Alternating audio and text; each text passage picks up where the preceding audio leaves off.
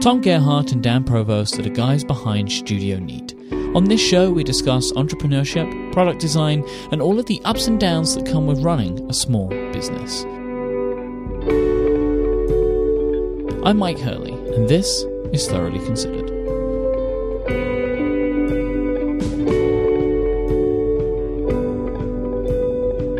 I thought it'd be kind of cool to talk about um, the revenue side of things. Um, in particular, where the money comes from, like what san- sales channels we use, and kind of where our money comes from in general, and then more broadly, how, as like an independent small business, choosing kind of what sales channel and revenue streams you kind of camp yourself in can change the design process in general, right? So, for Studio Neat, then, what are your main sources of where your money comes from?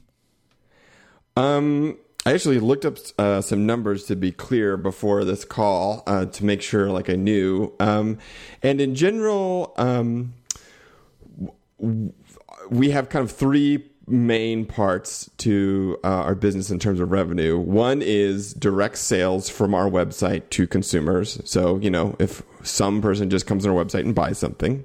Uh, another part is wholesale. So we sell products kind of in bulk to other companies that then sell it to people.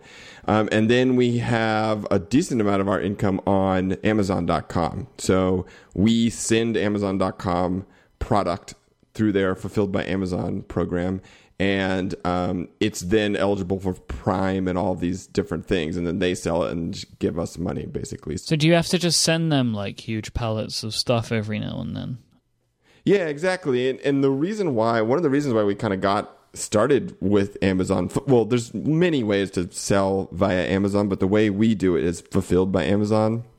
And one of the reasons why we use them uh, is because it's really easy to set up. You basically just like go on their website, set up the like product, and then um, they have like a really cheap UPS rate.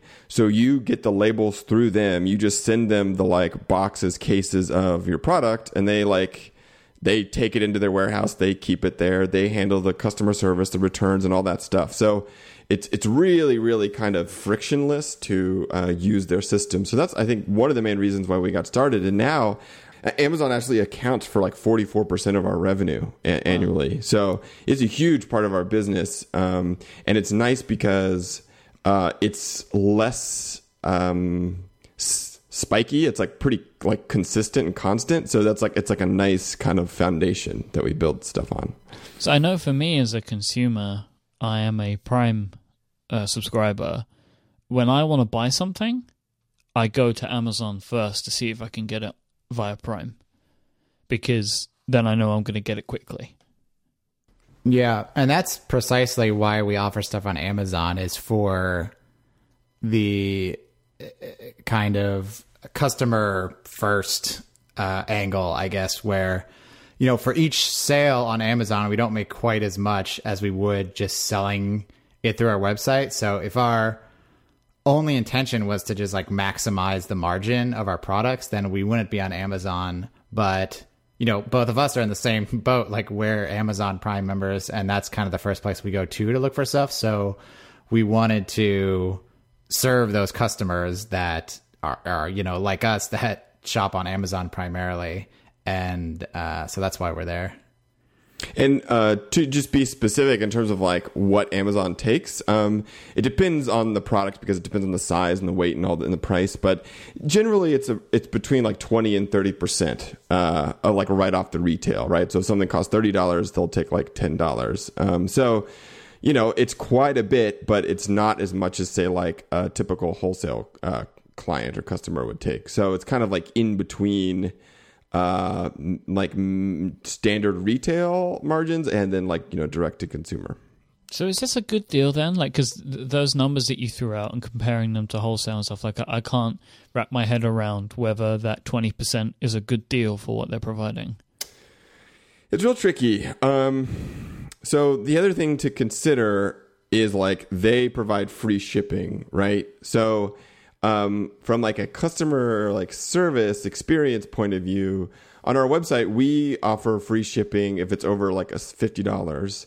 Um, and so if you look at that, and the shipping is usually and the handling, by the way, which uh, is another expense. Um, you know, it it's not like when it's not comparing apple to apples exactly. Like when someone orders something from our website, it's not like we're getting all of that money, right? If we're doing, if they buy like a Neat Ice kit, for instance, they'll be getting free shipping, so that's coming out of the revenue, and then the handling, which is two to three dollars, which is coming out of the revenue. So, um, you know, it's not exactly comparing apples to apples. It's not like 100%, you know, compared to like 70 to 80% on Amazon.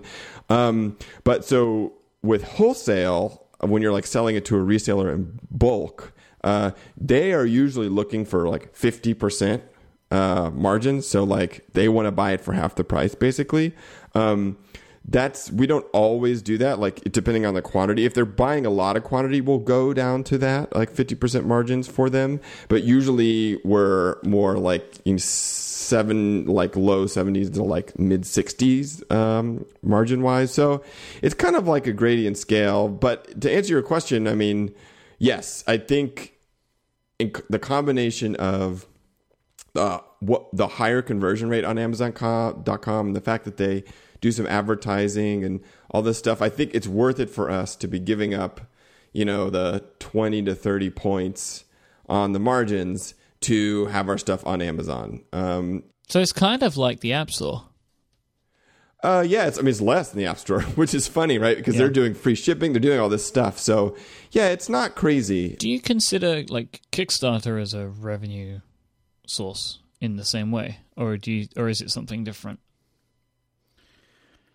Uh, that's kind of, I would say that's something different because, well, A, for starters, it's not, uh, it's not long lasting, right? It's just like mm-hmm. a 30 day thing and then it's over with. It's just a burst. Right. Yeah. So, yeah, I, I wouldn't really put that in the same classification as these other things that are more kind of long tail sustainable what kind of things make you different to other businesses in this way? Like, do other people do the same kinds of things that you do, or do they make different considerations to maybe try and make more money or stuff like that? Well, so um, that gets into the kind of perennial question Dan and I ask ourselves, uh, which is you know, when I was talking about where our revenue comes from, uh, notice I did not say physical uh, traditional retail in there, right? So um, we, we almost have zero revenue coming from physical stores where our products are physically and then sold to consumers in kind of the traditional way. Um, and, uh, you know, it's almost feels like every six months, it's probably not, but it feels that way where um, we kind of consider if we should approach that or try that. Um, and we always end up saying no. Um, but I think part of the reason why we like that comes up as like a something as an option for us all the time is it feels like that's what everyone else is doing or that's what a lot of products do right you know they're in physical stores um, and so I would say that's one of the big differences. I, I don't know if that's a huge difference between us and um, like small indie businesses like us that kind of started on the internet or started on Kickstarter. I don't think we're a standout in that context, but in the context of like all companies that make physical products, I think we're definitely uh, in the minority in that you know we're almost all online. Um, and you know, there's like a million reasons kind of why we aren't doing physical retail, and it's it's kind of a big topic, but.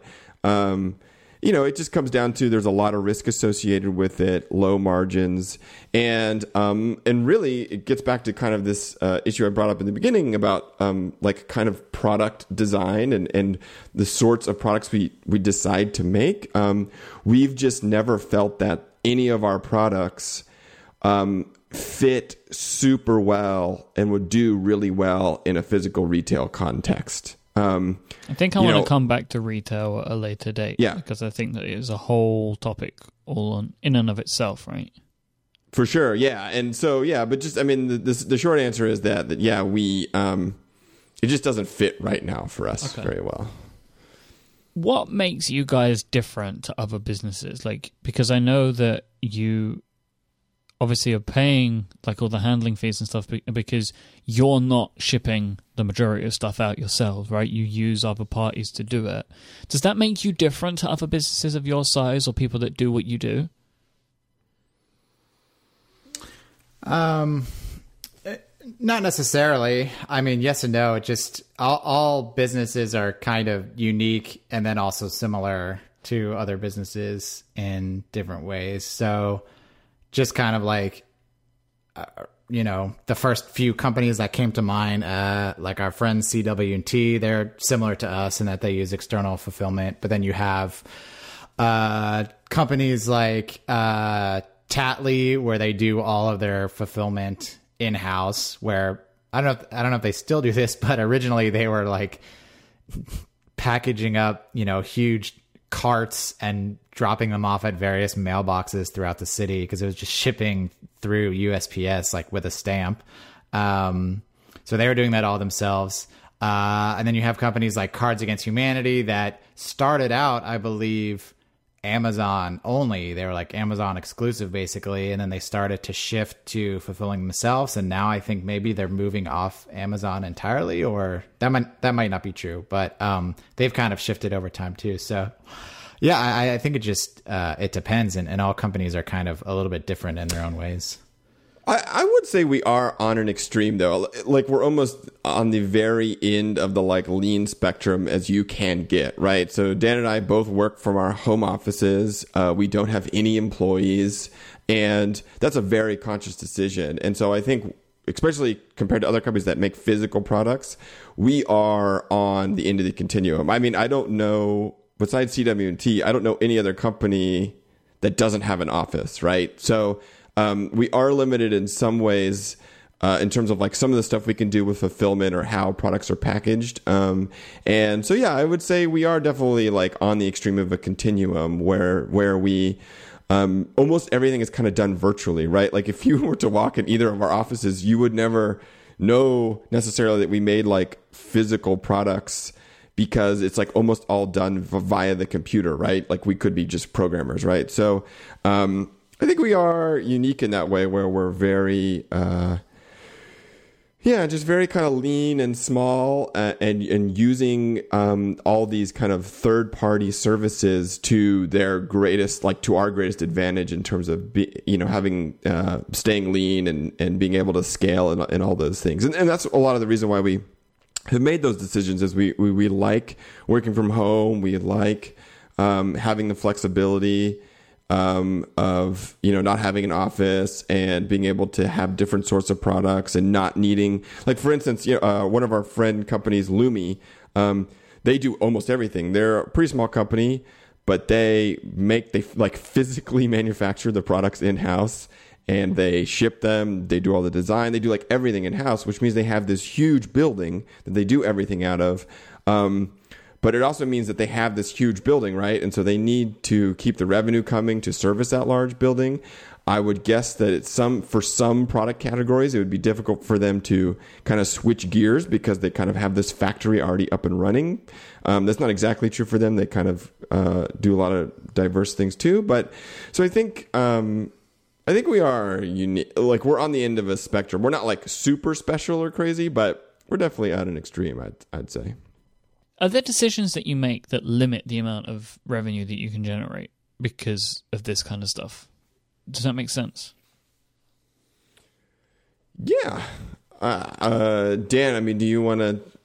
I think, in general, um, the fact that, I mean, it's not a real technical limit, but the fact that we um, aren't interested in and are not involved when in large distribution, um, like traditional large distribution, be that physical retail or um, just kind of larger product categories in general. I think that kind of limits um, the companies.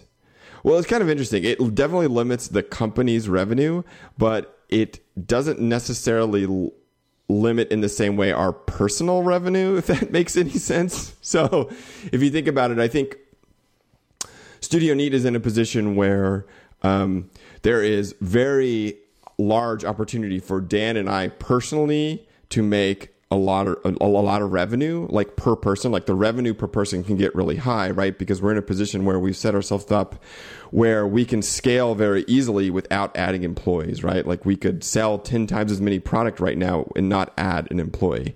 However um, because we're not a hundred person company uh, we can't sell like a million of something a year right it's just like never going to happen because we don't have the kind of manpower to, to make that work, right? So uh, the the business is definitely like constrained about the amount of revenue it can it can uh, make, but but like personally, I would say that like as a per employee per revenue basis, we are on the other end of the spectrum where we could could make a lot more.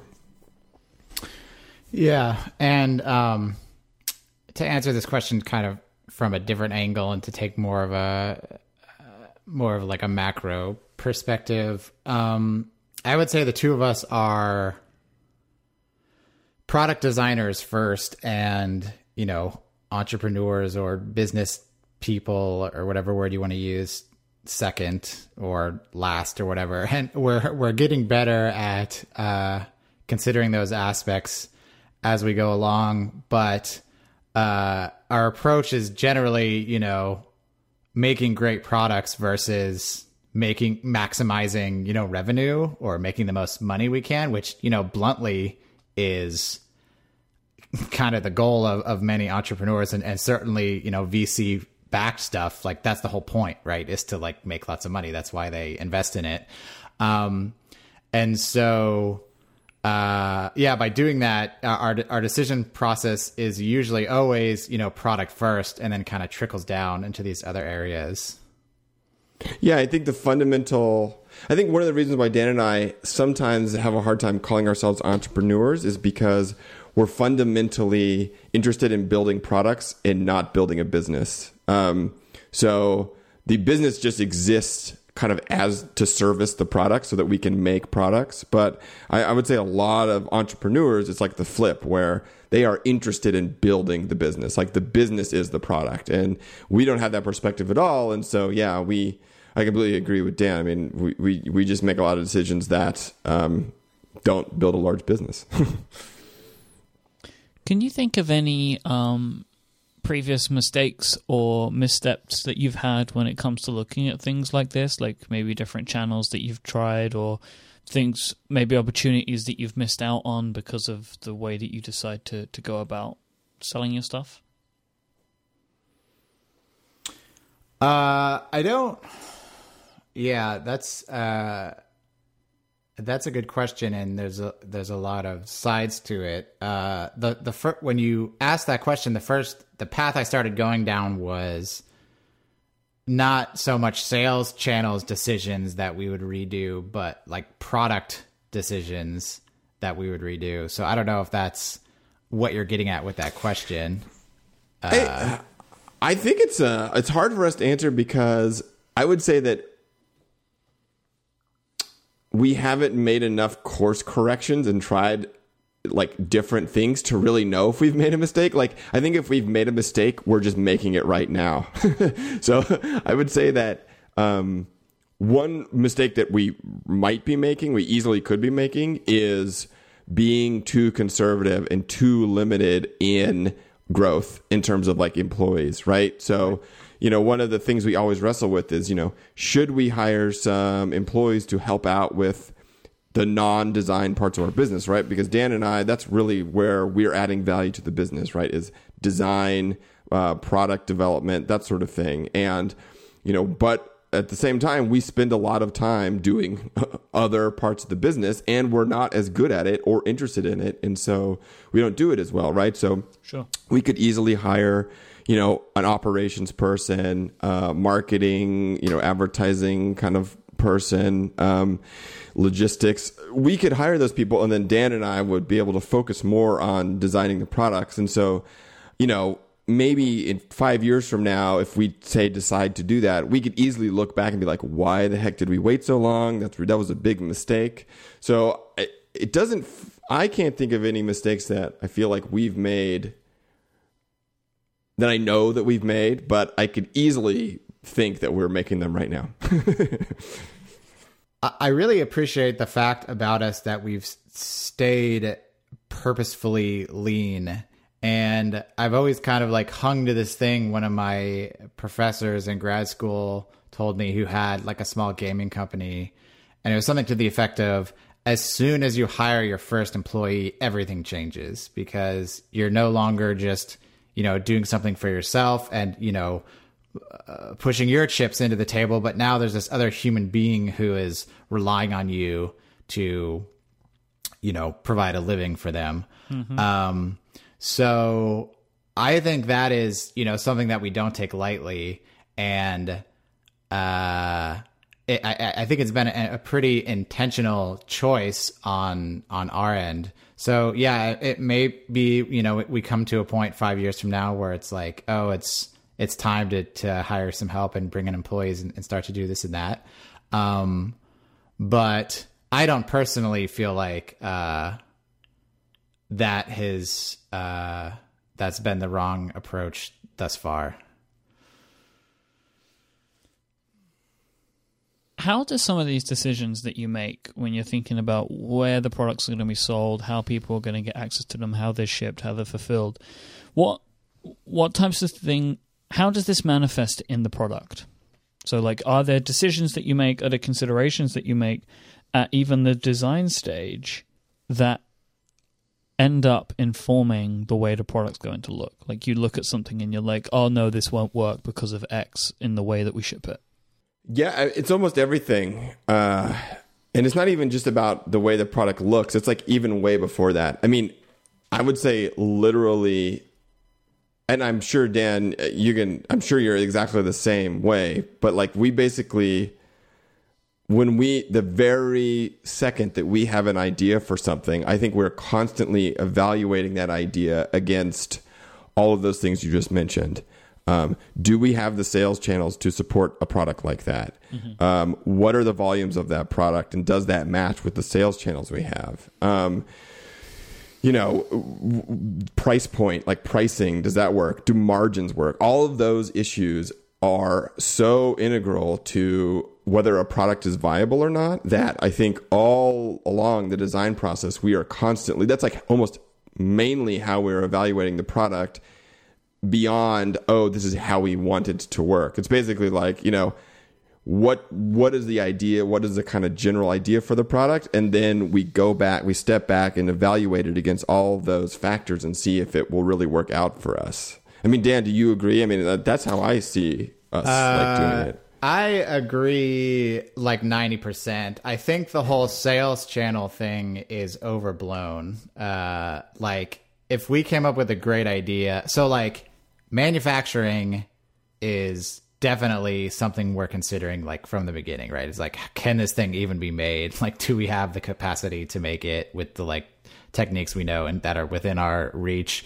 And then like price point, certainly, and like how this will be marketing all of those uh, how this will be marketed all those things yeah i'd say we're definitely considering but the sales channel we or at least i don't consider as much because a it's like selling something online like you can sell anything online uh, and like if we had a great product idea that hit all those other points then we can like shift the way we're doing our sales to accommodate that. So uh, this isn't exactly a sales channel, but like for example, like the Neat Ice Kit, like we had to start a new, we had to hire a different fulfillment center because they could do a step that our current one couldn't do. And so I think we're willing to to be agile and kind of move and change if, if the product dictates it rather than letting our existing structure dictate what the product is. Uh, yeah, I mean that is a. I agree, but I think there's also this issue of scale that is like m- kind of in all of these questions, right? So I- in general, you know, Dan and I make pretty small scale products, right? We're not making, uh, you know, a type of product that sells 10 million a year, right? That's in Walmart and there's just like tons and tons of them, right? And so because we're typically in a smaller scale type of product where, you know, we might sell multiple thousands a year, but not like a hundred thousand by any means. Um, because we're typically like in that mode, like not like lower volume, kind of higher end products, that changes the type of product we I think think about making, right? So if we were set up to where we had a relationship with Target and we had a couple products in Target and that worked for us and we it was easy for us to kind of make a you know $15 item that had didn't have super huge margins um, I think we would be making different sorts of products and so I think just the, the, the simple fact that we are kind of built for a certain scale um, which is completely dependent on your distribution and kind of the way your entire business is set up I think because we are kind of set up for that scale, it changes the type of product we make. I mean, you, like right Dan? I mean, like I don't think we would. I don't ever see us making like a cheap, high volume product. Yes, that is true, but we still have a huge. Uh, there's still like an order of magnitude s- scale that we can work within. So like we could make a product that sells 500 and we could also make a product that sells a 100,000 and like Yeah. our cur- our current system can accommodate both of those. So there is quite there is a tier that you get up into like beyond you know half a million or whatever when you're into the millions where it's like okay yeah that's just a different ball game altogether. Uh, but I think we just have zero interest in that uh, and that kind of super cheap, uh, kind of like you know Walmart uh, type of thing. Is there a world where you think a retail deal could come along that you would accept, or are you just like blanketly against doing the retail route? Oh, definitely. Um, yeah, we. I mean, we almost did this Neat Ice kit. Uh, we were real close to doing it there, um, and and a big part of that was because a retailer came to us and it fit, and it like makes sense as like a retail item for us. Uh, and so, yeah, I, I, we're totally not opposed to it. Um, I think the reason why we keep thinking about it over and over again is because we, you know, it would be fun to do. It would be cool to see your stuff in stores. Um, it, it's just we want to try something new. We like love trying new things um, and learning from that experience. So, if there was a good fit and it wasn't too onerous, like the terms, I, I think that's what ends up always stopping us is it just seems like a pain in the butt. like everything is just like a pain and the upside of it is never that huge in terms of revenue. Uh, it, it, at least we think we never know. Um, so yeah, I think we would totally love to have, and you know, I, I could easily see us, you know, somewhat soon having something in physical retail. It's just, um, yeah, it's just, it just ends up being, there's a lot of compromises we just end up not wanting or needing to make. Like, I mean, Dan, you would like, I mean, what are the top stores you would want us to have something in? If you could, like, just, I'm guessing that you, there would be some that you would, like, want to be in, right? Um, sure. I mean, I I don't know of any off the top of my head, but yeah, uh, I I'm you know same with you. I'm, we're not opposed at all to retail. Uh, but I I think one kind of shift in thinking that maybe needs to happen for us is it's um it's kind of like advertising in a lot of ways where uh you know uh, our our hope and our expectation a lot of times when we do advertisements whether it's like a podcast sponsorship or whatever where it's like oh this this uh people are going to hear this ad. They're immediately going to go to studioneat.com and buy one of our things and like we'll recoup the cost of the ad and then some uh from the people that heard it. Uh, but that's not typically how ads work, right? You know, sometimes you have to hear it two or three times before it before it registers, or uh, you have to see someone else tweet about it before you you're kind of reminded of it. So it doesn't quite work in this direct way, and and I think a lot of times we have to come to terms with that in terms of just like how advertising works, and I think retail is kind of a similar thing where it's maybe not correct to look at it as this super money making thing, but just a way to spread awareness about our products. So, for example, I've heard from uh, a couple people that have stuff in the Apple Store is just like, oh yeah, the margins are so terrible that it's basically break even for us. Like we don't make money by being in the Apple Store, but it's just kind of worth it because the exposure is incredible. Like you can't you can't beat the exposure of your thing being on a shelf in an Apple store if it's, you know, an Apple accessory. Yeah, but what does that do for you though if you're not making any money on it? I think it just if like you know, uh, this has been said before, but like uh, our enemy is obscurity. Uh, so just like the the more people that know about your thing, the more there's word of mouth, and then the more people are buying it. Maybe not at the Apple Store, but you know, Yeah, hopefully not at the Apple Store then, right? right so so so that's that's the fear right is uh we put our stuff in the apple store and just 100% of our customers buy it from the apple store instead of through us or whatever and then it's like oh we're making zero dollars now like that's that's the fear and i don't think that's a, a realistic fear but Like, what is that? It's just Apple on, not just they're just like kind of screwing people on the on the rate. Yeah, and I don't know how I don't know the specifics of what the margins are, but it's just like they have an incredible weight, right? Like they can kind of uh, they can kind of call the shots because it's you know a privilege to be in the you know kind of very limited shelf space that they have. Yeah, like the most was it the most profitable per square foot? Right. Yeah. So yeah. I mean, it is a premium. To be there is an honor. It's prime advertising space. But that's I guess that's how you have to treat it, right? It's not a place that you're going to sell your stuff. You are advertising your product by being physically in that store. Yeah, and I think Dan Dan and I have always been have always wrestled with that kind of idea. Like we really love the idea of a very simple business that has no tricks and it's very direct. It's like, oh, how is how does like what Studio Neat's business model? Where our business model is we make things, we sell them to people, and then every time we sell something, we make money from selling that. Right? It's like it's a very simple, very simple approach. And so whenever we start getting into these situations where it's like, oh well, we can spend X amount of dollars on advertising because we know or hope that it's going to come back around and you know be better in the long run.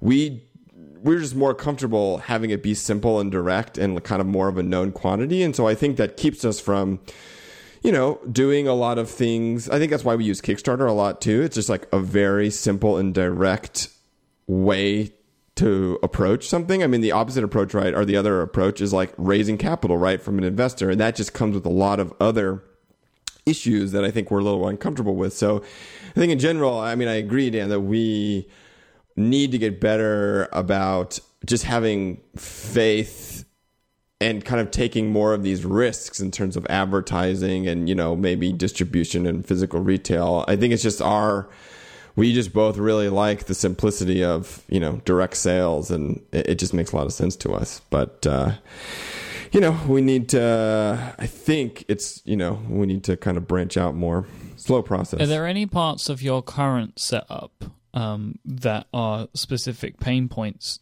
for you that you struggle to fix because of the constraints that you're in?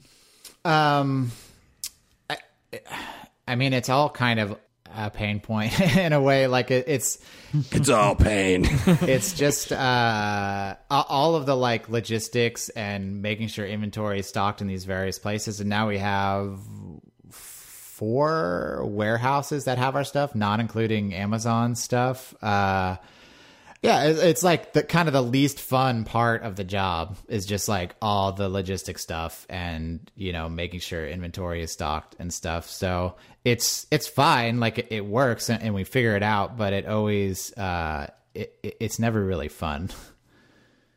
Yeah, and I mean the and the decisions we've made to make that a pain in our butt is, you know, like Dan said, we have like f- five warehouses counting Amazon, and so we because we're doing this third party fulfillment and it's not in house, it's all scattered a- across the world, right? Like where our warehouses are. So that means we have to deal with like shipping and and the lead times get we can't be nimble, right? It's like for us to send product like with the remote stands we're making right now, like we've made over a thousand. They're out away from us, but it's still going to be like several days before a lot of them ship because they have to get they have to get you know they have to arrive at the warehouses. Then the warehouses has to like process them, which takes a couple days, and then ship them. And so because we have chosen to have this approach where we are outsourcing a lot of that fulfillment logistics, that means we have to manage it uh, like and it takes you know time and things are kind of spread out and there's more communication. Whereas if we had all that in house like we had our own warehouse and we had our own staff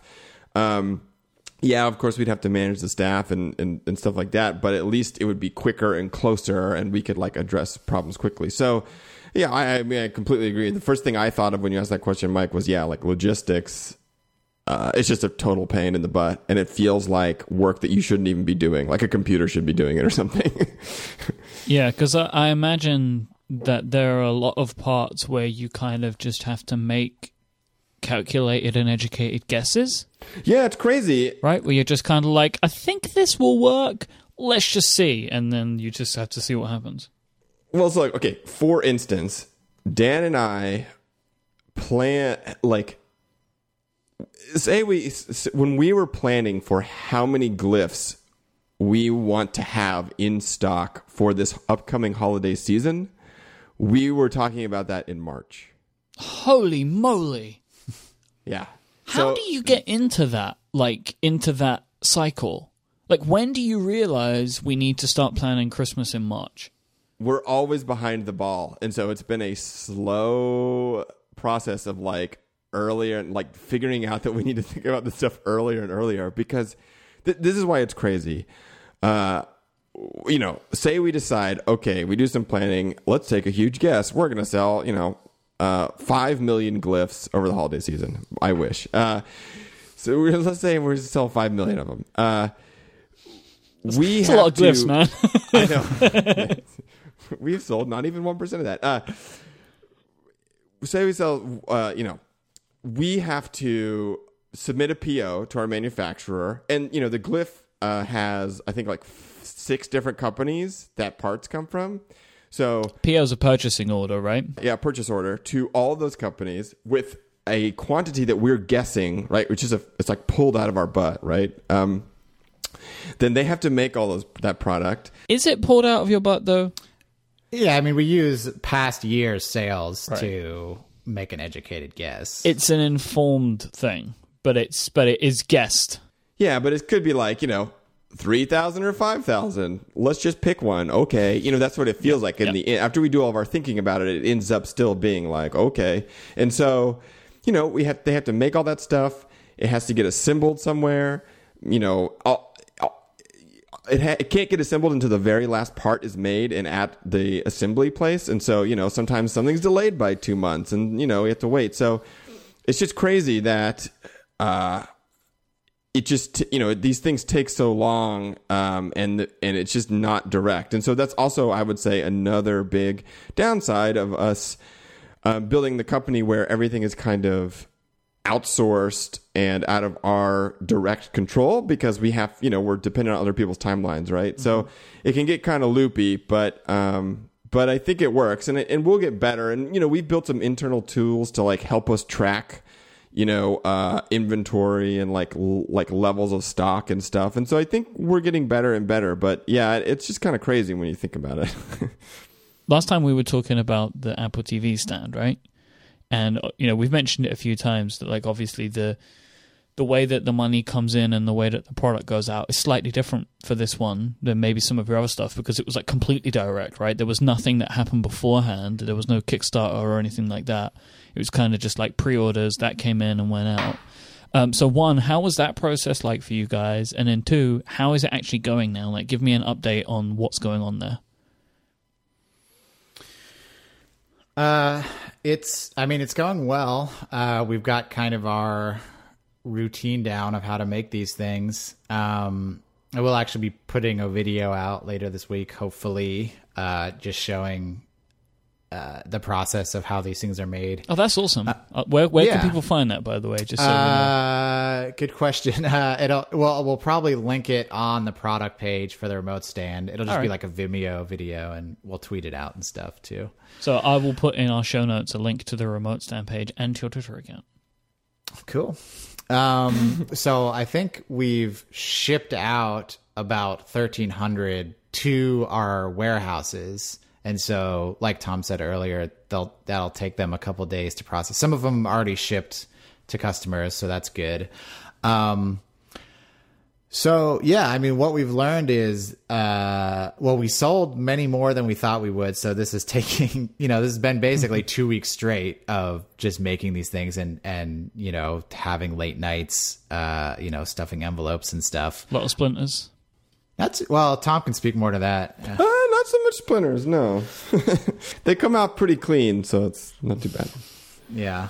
Uh, so it's going well, and we both uh, actually really enjoy this kind of just like monotonous manual labor. Like I've already.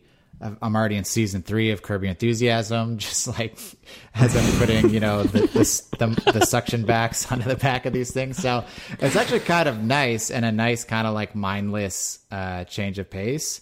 Um, but the real question is like, uh, is this actually a, a, new way of us doing things? Like, do we want to to get ourselves in these situations where we're having to like dedicate two or three weeks straight of just you know manufacturing a product?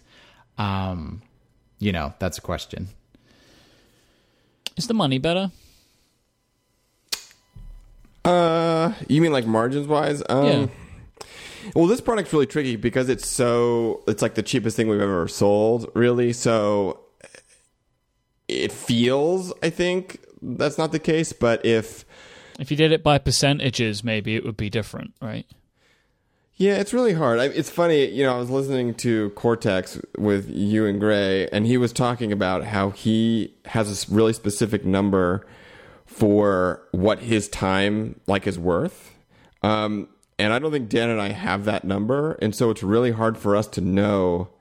You know, if we're sitting there for four hours, like you know, applying tongue oil to this like piece of walnut, like really, what is that costing us? Like, what's the opportunity cost there? So that's a really hard question to answer. I mean, certainly on face value, it is a lot cheaper for us to make these things, like probably half the price.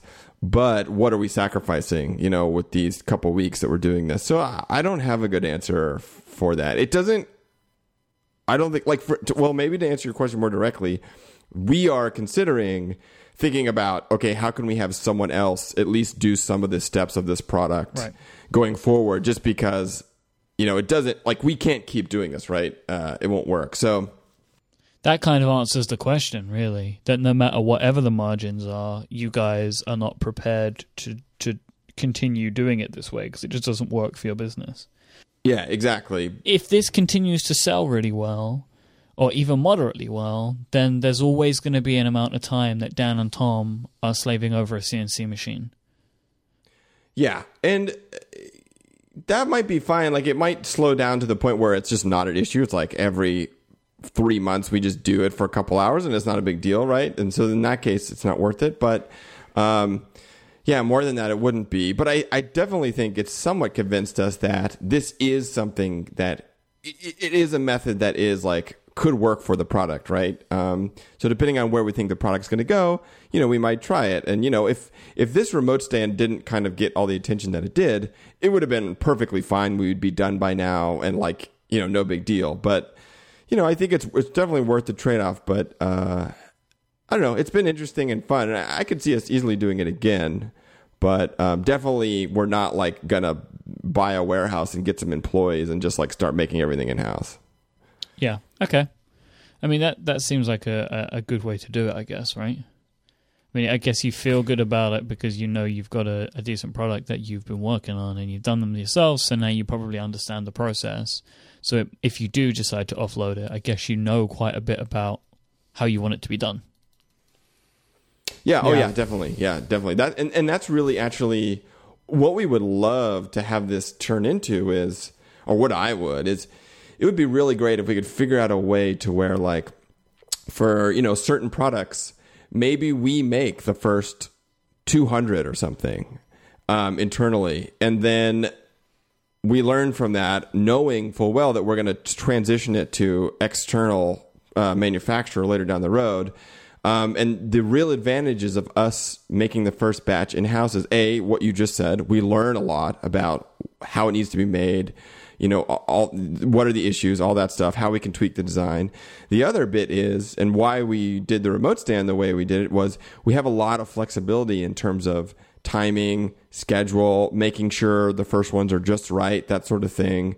Uh, we can ease into the process. We don't have to have these huge minimum order quantities. So I, I'm looking forward to opportunities in the future where we have a product where we could do it in house really well, and we learn a lot from that, and then we kind of ramp it up. The downside is, and as Dan you know mentioned the other day, the launch of these products is when you have the most of them that you need to make typically. So it's like the opposite approach you should be taking, right? So I don't know how we could really make it work where we get to do what I just said, where we kind of ramp into it. But it would be nice to find some opportunities where that makes sense. I mean, it could be like some limited edition thing or something, but that doesn't really make sense for us. So we'll see. But uh, it would be nice to kind of use this approach again. It's only going to teach you more stuff, right? Like about Oh, yeah, further design certainly. and all that kind of stuff. You're only just going to learn more and more from that. Yeah. Like for instance, we had the design locked for this remote stand, like the little gap, like the little pill gap that the remote sits in. We had it locked, and we would have sent it off to the manufacturer if we're doing it third party. But because I had until the day before the bulk of the wood arrived, I did 17 more versions of the geometry of the internal to test it out. And really, what that means is like, you know, is this gap you know, changing like a thousandth of an inch, you know, and the length and the radius and all this stuff to see what the best fit is. So we could only really we can do that because it's in house, right? So there are some big advantages from a design manufacturing point of view where we can kind of make those tweaks to the last minute. 17 different versions. It's the way we roll, thoroughly considered. Boom. I don't think we can go any further than that. There was something I wanted to mention that we didn't mention on last week's show, which is the Studio Neat Gazette, which is a lovely little um, email newsletter that you guys send out.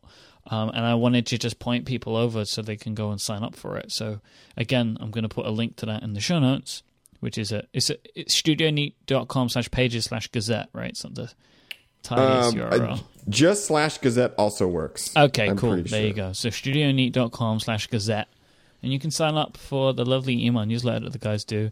My favorite thing is the little illustrations of Tom and Dan, which you will want to see because they're super cute. And I kind of want one um, just for fun. Can maybe make that happen. Maybe, maybe. All right, guys. Is there anywhere else that you'd like to point people for things that they should be looking out for over the next couple of weeks? Uh, there will be some things coming up. So if you uh, either the Gazette or just our general newsletter, which you can find in the footer of StudioNeat.com, if you're not on either of those, uh, that's kind of where we do all of our talking to people besides here. So um, I would I would go there and sign up. Great. Thank you so much for listening. Yeah, thanks.